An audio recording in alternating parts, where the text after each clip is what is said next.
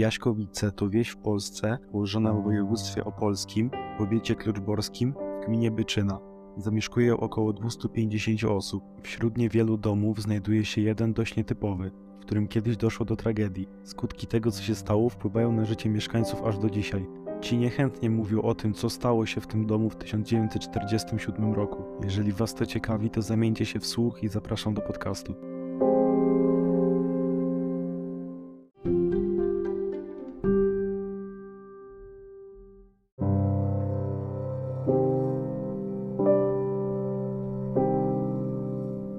W 1947 roku w pewnym domu zupełnie niewyróżniającym się na tle innych mieszkało małżeństwo Jana i Wiktorii. Generalnie ich historia jest dość romantyczna i ciekawa, ponieważ on nie mieszkał w Jaśkowicach, ale zdecydował się tam przeprowadzić pod wpływem zakochania w Wiktorii. Własnoręcznie wybudował dla nich dom, w którym wspólnie zamieszkali i razem spędzali czas. Na przełomie września i października ich sąsiadka przyjęła do swojego domu nieznanego mężczyznę na kilka dni. 2 października Wiktoria do niej przyszła, żeby z nią porozmawiać. Tajemniczy mężczyzna podsłuchał rozmowę kobiet i dowiedział się, gdzie mieszka starsza bezbronna sąsiadka z równie starszym bezbronnym mężem. W tym czasie podjął decyzję o włamaniu. Zrobił to w nocy z 2 na 3 października. Wszedł do domu przez okno, które było otwarte w jednym z pokoi. Następnie zamordował śpiących Jana i Wiktorię siekierą. Uciekając z ich domu, ukradł rower i zdjęcia rodzinne. Na chwilę jeszcze czas przejść do dalszych losów mordercy, który został złapany przez Straż Obywatelską w oddalonych o 5 km Polanowicach. Zdradziło go jego podejrzane zachowanie. Jak się później okazało, milicja miała go tylko za złodzieja i uciekiniera z więzienia, ponieważ tam właśnie był przed pojawieniem się w Jaśkowicach, a kiblował za kradzieże we wsi Roszkowice. Ukradł od tamtejszych ludzi ubrania i dolary. Po przeszukaniu znaleźli przy nim również zdjęcia nieznanych im ludzi. Tymi ludźmi byli oczywiście Jan i Wiktoria.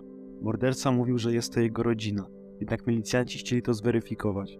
Pojechali do Jaśkowic i znaleźli zmasakrowane ciała osób ze zdjęcia. Uciekiniero złodzieją mordercę skazano na karę śmierci, którą wykonano w styczniu 1949 roku. Teraz czas na chwilę wrócić do małżeństwa, a raczej do ich duchów, które zaczęły pojawiać się w tym domu. Historie o tym nie odpędzały kolejnych mieszkańców, jednak gdy ci na własnej skórze doświadczali spotkań z duchami byłych właścicieli, szybko się wyprowadzali. Jak duchy objawiały się mieszkańcom tego domu? Mianowicie każdej nocy sylwetki bohaterów były widywane w oknie sypialni, kładąc się do łóżka, jakby byli zupełnie nieświadomi tego, że ta noc jest ich ostatnią. Mimo, że dziwnie kłaść się spać razem z dwiema tragicznie zmarłymi postaciami, to i tak da się do tego przyzwyczaić. Jednak do słuchania co noc krzyków konającego małżeństwa jest już trochę ciężej. Tak samo jak do panującego w mieszkaniu chłodu. Dom aktualnie od kilkunastu lat stoi zrujnowany z zawalonym dachem, ale mimo tego rzekomo krzyki dalej słychać, a zjawy dalej widać.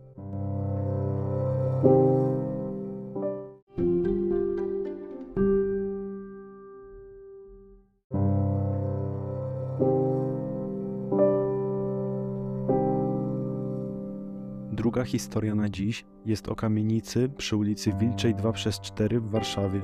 Tragediami, które wydarzyły się na terenie tego budynku, jest m.in. historia o samobójstwie studenta, historia o zdradzonej kobiecie, która zabiła swoją rodzinę i siebie na końcu, czy też historia o Aleksandrze Grobickiej, mieszkance i właścicielce kamienicy zamordowanej przez dozorcę. Problematyczne dla mieszkańców były na przykład pojawiające się widma, takie jak to studenta, nieustające krzyki i płacz oraz znikające plamy krwi na podłodze i ścianach. W dwudziestoleciu międzywojennym ludzie zakładali się, kto wytrzyma dłużej w opętanej kamienicy. Nikt nie wytrzymał całej nocy. Śmiałkowie uciekali najczęściej, zanim jeszcze wybiła północ. Wieczne jęki, krzyki, trzaski, kroki czy odgłosy płaczu dzieci to było dla nich za dużo. Najpierw zacznę od sprawy studenta. Nie będzie to jakieś długie, ponieważ ciężko o informacje na ten temat. Student ten powiesił się w narożnym mieszkaniu na pierwszym piętrze. Po tym wydarzeniu w salonie tego mieszkania pojawia się jego duch czytający książki, który czasem wychodzi z tego mieszkania i spaceruje po korytarzach pierwszego piętra wraz ze swoim najwierniejszym przyjacielem, białym psem. Kolejną sprawą do poruszenia jest prawdziwy rodzinny dramat, czyli opowieść o kobiecie, która dowiedziała się o tym, że jej mąż, który był dość wysoko postawionym urzędnikiem, regularnie ją zdradza. Dowiedziała się o tym od sąsiadów. Po tej informacji oszalała i zdecydowała się go zamordować, a dokładniej mówiąc, zastrzelić, po czym podcięła gardło nożem dwójce swoich dzieci, a na koniec powiesiła się na klamce. Według relacji sąsiadów, na korytarzach kamienicy po tym wydarzeniu było słychać krzyki kobiety i płacz dzieci. Ostatnią sprawą z tej kamienicy, którą dzisiaj poruszę, jest morderstwo bogatej mieszkanki i właścicielki tej kamienicy, Aleksandry Grobickiej, którą zamordował dozorca, potem okradając jej mieszkanie, które również znajdowało się na pierwszym piętrze. Kobieta miała pochodzić ze Szwajcarii, a z jej mieszkania zniknęło prawie wszystko co drogie.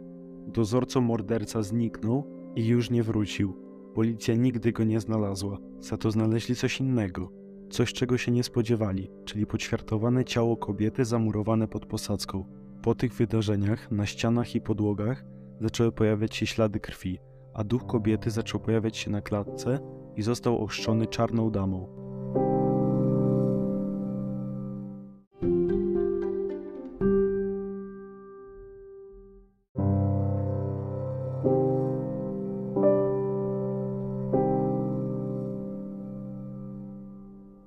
Ostatnia historia przenosi nas do Ogrodzieńca, w którym w średniowieczu wybudowano zamek, w którym rzekomo pojawiają się czarny pies, dwójka braci czy piękna Olimpia. Aktualnie z tego zamku nie pozostało już zbyt wiele i swoje lata świetności ma już dawno za sobą, jednak dalej prezentuje się naprawdę okazale. Teraz czas rozłożyć strachy tego zamku na czynniki pierwsze. Najpierw czas na czarnego psa, ciągnącego za sobą ciężki, trzymetrowy łańcuch.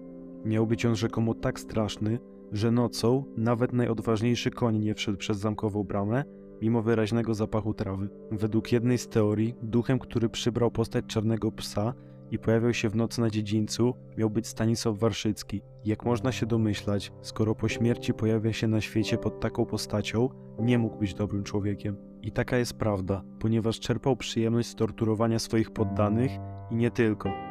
Podobno kazał zamurować żywcem jedną ze swoich żon, a inną chłostał na oczach okolicznych mieszkańców. Nawet grotę na dziedzińcu zamku przemianował na salę tortur. Pewnej nocy wszystko się skończyło i został porwany przez diabły do piekła. Po czym zesłały go z powrotem na ziemię, ale już jako czarnego psa. Dość ciekawa jest relacja pewnego rolnika, który letniej sobotniej nocy chciał wraz z sąsiadem wyprowadzić krowy na pastwisko.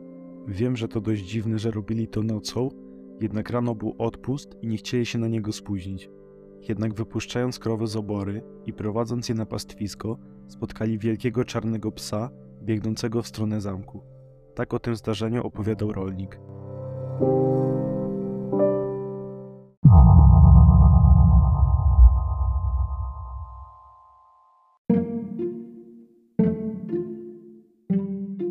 Było to chyba w roku 1963 w sobotę 25 lipca, bośmy się następnego dnia na odpust do Giebła wybierali.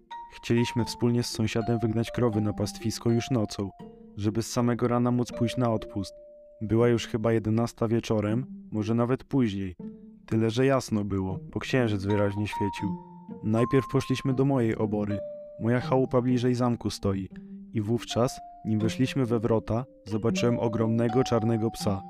Strachliwy nie jestem i psów się nie boję, ale jak zobaczyłem, że ten diabeł ciągnie za sobą łańcuch i biegnie do zamku, to zaraz zacząłem uciekać. Sąsiad też uciekał. Tej nocy już żeśmy tam nie wyszli i krów na pastwisko nie wygnali.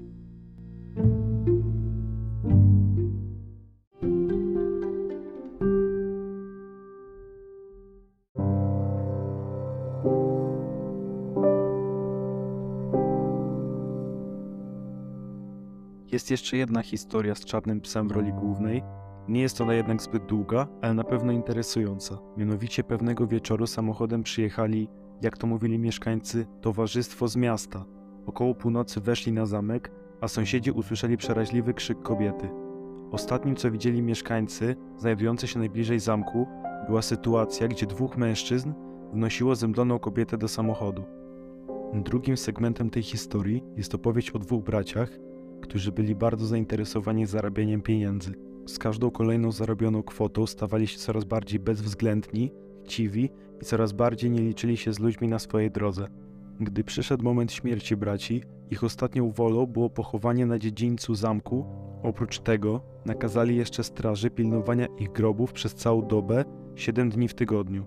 Bracia jakby przewidzieli, że ludzie, których posłali na tamten świat swobódek majątkowych, będą chcieli się na nich zemścić. Strażnicy, żeby odgonić duchy, maczali swoje miecze w wodzie święconej. Według niektórych wojny między duchami rycerzy i dwójką braci, a skrzywdzonymi ludźmi trwają aż do dzisiaj. Ostatnim elementem ostatniej historii jest opowieść o pięknej Olimpii, córce Stanisława Bonera.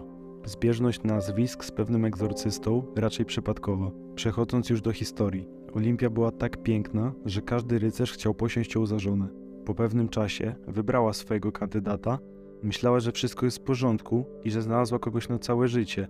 Jednak na drodze zakochanym stanął Bonner, któremu nie przypasowało wyznanie kandydata i go odrzucił.